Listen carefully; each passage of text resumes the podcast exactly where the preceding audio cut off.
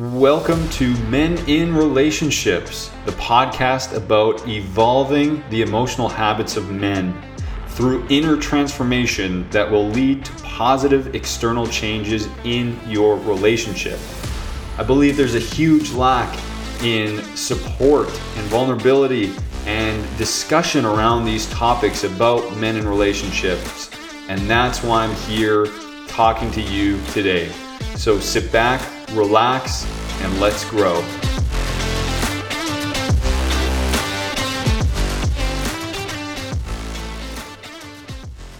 Hey, what's up? I welcome you back to the show. It's Joel here.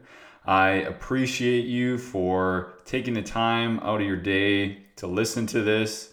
And I hope that these episodes and this show is bringing you some sort of value. And if it is, I would really appreciate if you could rate and review this podcast, especially if it's on iTunes, to write a written review. That would mean a lot and that would really help me out.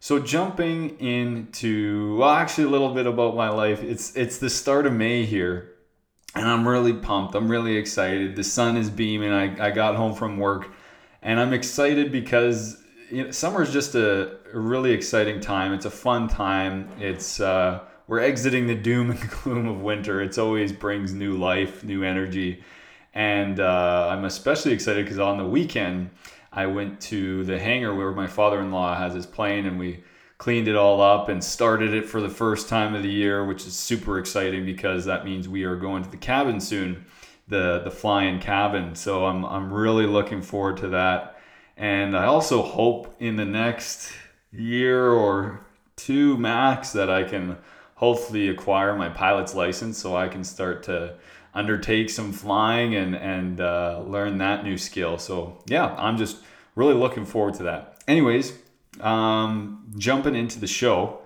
today's episode is titled How to Navigate Conflict. And this is a very practical, kind of step by step how to because we're always going to be faced with conflict in a relationship. There's just no way around it. And relationships involve such complex dynamics. Each couple will have a unique, nuanced intricacies, dynamics, energy, and of course, conflict. It's all going to be unique to your relationship. There's going to be some fundamental principles that are universal to every relationship and to conflict and, and so on. But each dynamic that you share with your partner is so uniquely individualized that it's so complex because it's complex because it encompasses everything of our past, of our childhood, of our upbringing, of our past relationships, of our external world. And now we are mixing that with another person's. And especially when we expose that and we go there and we become curious as to you know our perceptions of the world and what's affecting us and what's stopping us. What are our blockages? What are our what are our desires? What what is behind all of this external physical stuff? You know what is the essence of me and what is the essence of you?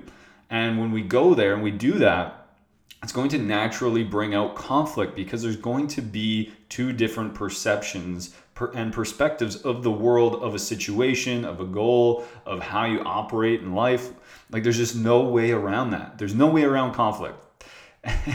and you know, even though no couple will have the exact same conflict, there are eight general steps to help resolve or not even resolve but navigate this conflict. So I want to I want to go over those eight again general steps. This isn't going to be a oh I did this and and we we should be through this conflict. It's just really again those kind of universal principles that will apply that will facilitate some aid in navigating conflict um, but i think it's important because conflict can make or break a relationship really it, and you know it could, it could destroy it if you don't know how to navigate it or it can actually strengthen and connect two individuals if you're willing to step into that uncomfortable territory, if you're willing to actually navigate it, actually face it, actually lean into it to discover what's on the other side of it. But if we ignore it or we don't properly navigate it, it's probably going to destroy our relationship. So it's kind of a you know, you, you really you really got to go for it. You really got to lean into it. Otherwise, it's going to be detrimental. And even worse on the other side is if you go your whole life and your whole relationship trying to avoid conflict, I believe that's going to lead to losing yourself as an individual and potentially most probably have a very dull partnership. If your goal is to avoid conflict, you'll be living your life trying to be someone you aren't. Try, you're, you won't be expressing what's on your mind, what's in your soul. You're not going to be letting that out because you don't want to create conflict. Oh, I shouldn't bring this up. This is going to bring a fight. So I'll just keep it in.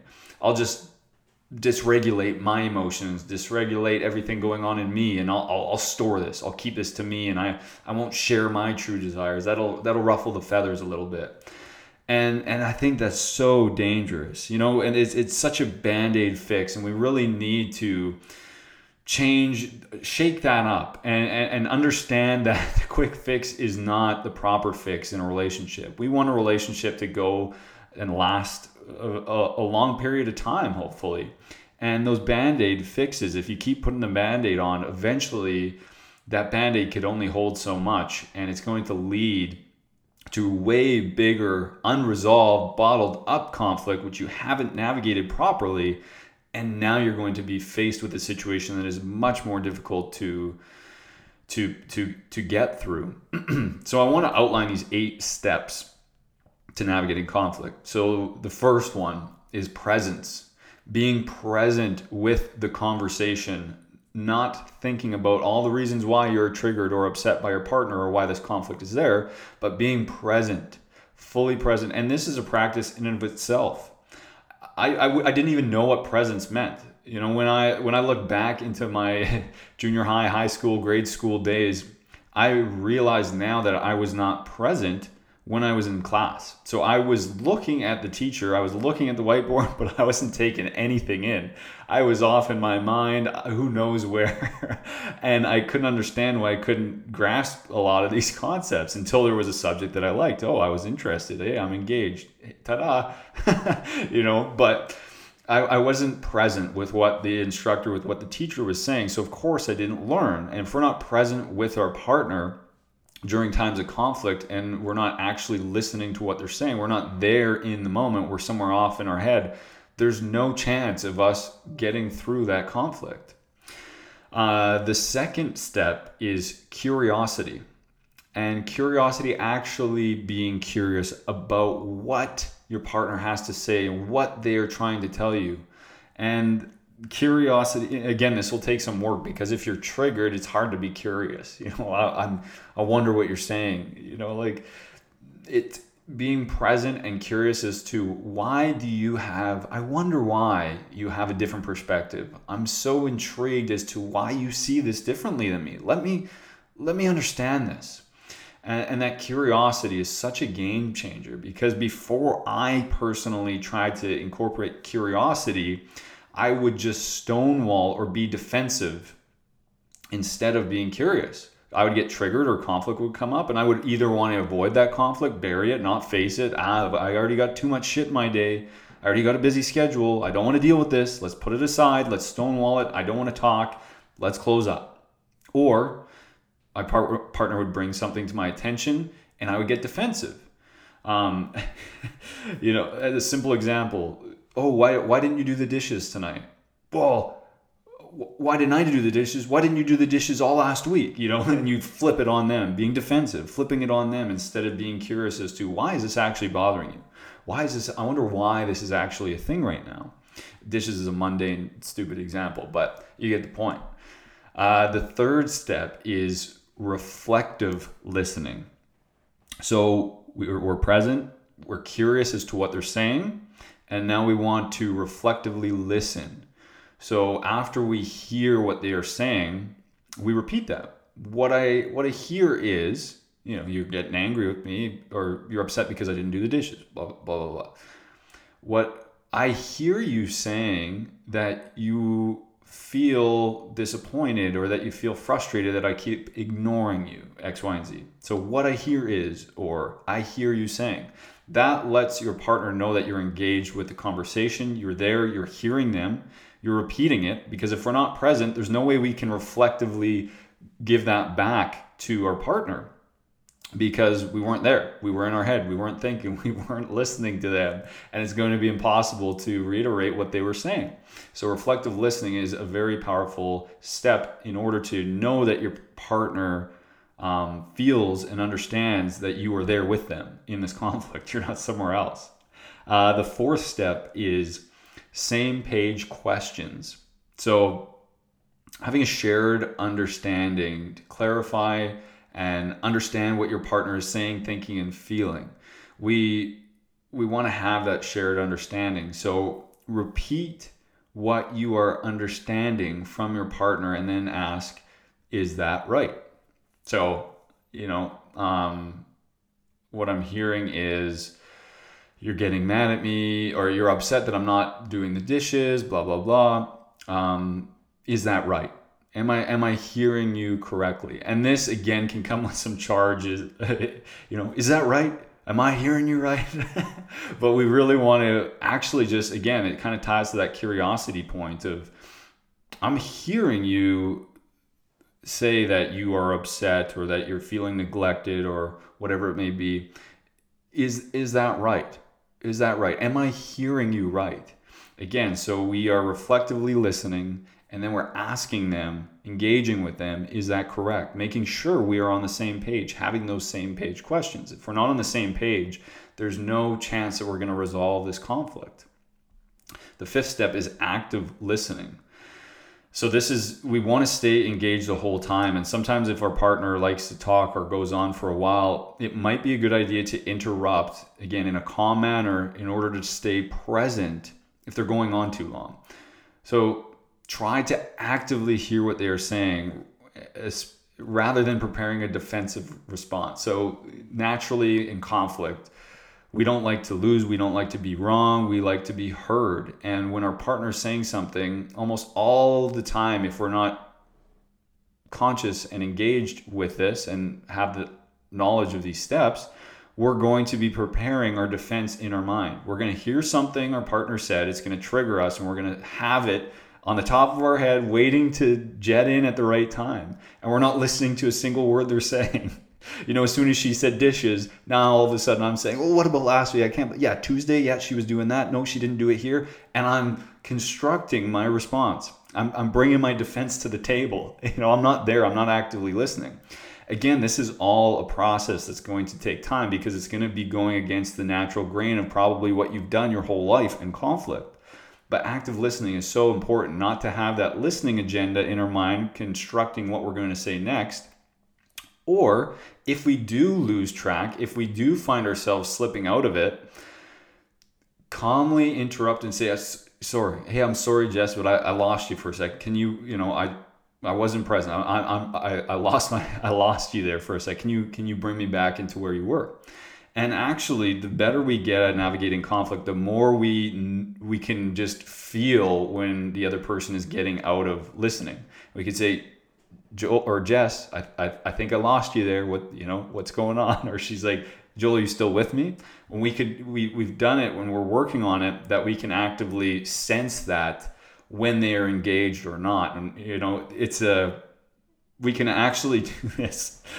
It you know this this overfills into our day-to-day life and when i'm talking to somebody whether it's a friend or whether it's somebody else i can actively i, I know when they're not engaged but I, i'm like should i just stop talking because i know i know you're not listening right now like or you're pretending to listen but you're in your head like i can i can sense that um, so it you know it, it's an interesting dynamic the better you get at practicing it the more you pick up on wow this person's literally not even listening right now should I just stop talking?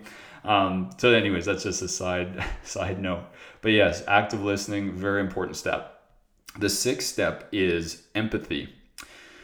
Trying to put yourself in your partner's shoes. We hear the word empathy all the time, but do we actually practice it?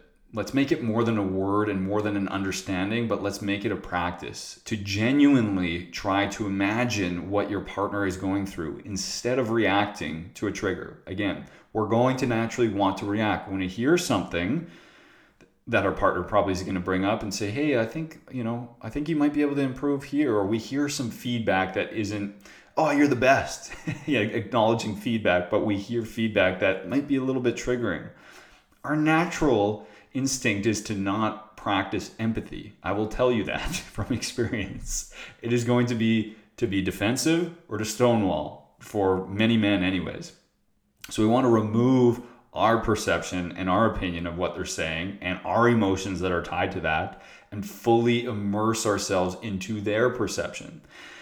And sometimes this might take a minute that we might need to step away so we can empathetically now put ourselves in our in their situation while we're, we're while we are removed from their presence because that presence might be triggering. So we might say, okay, I, I hear what you're saying. I'm just going to need to take a couple minutes to digest this, or I need to go on a, a, brief walk to discuss this, or I need to go meditate for 10 minutes to to understand this so I can put myself in your shoes essentially. And then when we're by ourselves, I find it way easier because now we don't have those dynamics, those triggering dynamics, and now we're not in the heat of conflict, but we can as long as we create parameters and boundaries to come back and resurface the conversation, that is the most important thing. We can't just say, oh, let me go for a walk or let me go to the gym and never bring that up. Now, our partner is never going to trust that we're going to come back. That needs to be an agreement and one that which should be resolved probably within 24 hours. We don't want to leave it go on or string on for too much longer. So, if you need some time to step away in order to empathetically put yourself in your partner's shoes, so you can actually hear and understand what they're going through instead of just responding reactionally to a trigger that's going to be so profound to getting through the conflict because now I can say, okay, Jess, I really reflected on that. I really went and thought, and I see and understand why you view it this way. I get that. I hear you. I see you. And now we're on the same playing field. And that kind of leads into step seven, which is own your part without justification. Big without justification. because ownership is such a powerful tool to use in a relationship. It's the most effective action to put your partner's guard down because that means you fully heard them. That means you practiced empathy and you're owning your part and it's important when taking ownership to not follow it with a but or because statement. Yeah, okay, I see I see what I did here. Uh, and and I, I, I could have been better and I take full ownership for this. But I did it because of this. you know, as soon as you jet in the but, or because I did this, but I see it this way, you know, that is that's going to completely negate the ownership. It has to be full, authentic. Hey, here I am. My bad. I totally see what I did there, and that is totally on me. I take. I'm raising my hand. I see my part, and I I apologize. I totally see it. That doesn't mean you can't share what's on your mind, but we do not want to follow our ownership with a defense statement, with with a justification as to why we did it. It has to be full ownership. And that's going to be difficult, very difficult to do, especially if you haven't done it in your relationship. Especially if your arguments and your conflict are always get into the cycle of just defensiveness. Well, you did it because of this. I did it, you know, like it's just this back and forth and it never gets anywhere. That's a habitual pattern. You've created a cycle that that is what is normal. That is your conflict navigating process and it's going to naturally always revert to that no matter how hard you try, no matter how hard you want it to go the other way. If you don't incorporate these eight steps and start to take new actions slowly, this is a process. You can't just magically snap your fingers and you're all of a sudden doing these eight tactics. It is an absolute gradual process, which takes practice through conflict. The only way to get better at conflict is actually getting into conflict and and just being a bit better every time at resolving it and it's a frustrating process at many times because we we don't see this massive massive progression in it but in my opinion we're with our partner or wives or husbands for our entire life so we have an entire lifetime to improve on this and the eighth tool or the eighth step to navigating conflict is have a shared perception and reality at the end of it. Always ask, is there anything else before I share my experience? Let's, again, this kind of ties to the ownership part. We want to make sure our partner is seen, heard, they have everything on the table. Okay, I hear you, I see you, I've taken ownership for, for that. Now, may I share my experience so that we can meld and merge our two realities and our two perceptions because we can't just, again, we don't want to avoid the conflict. And avoiding the conflict would just be bowing down. And sometimes it, you know, it is, hey, this was 100% on me and I see it exactly how you see it now. Boom. Okay. But if there is another perception, we also want to voice that. And this is where there comes some conflict. And this is where we really need to tread cautiously of not triggering and, and reverting back to our old cycle of defensiveness and back and forth because it's so easy to slip into that once the other person shares their perception or their reality. But we each need to get that on the table.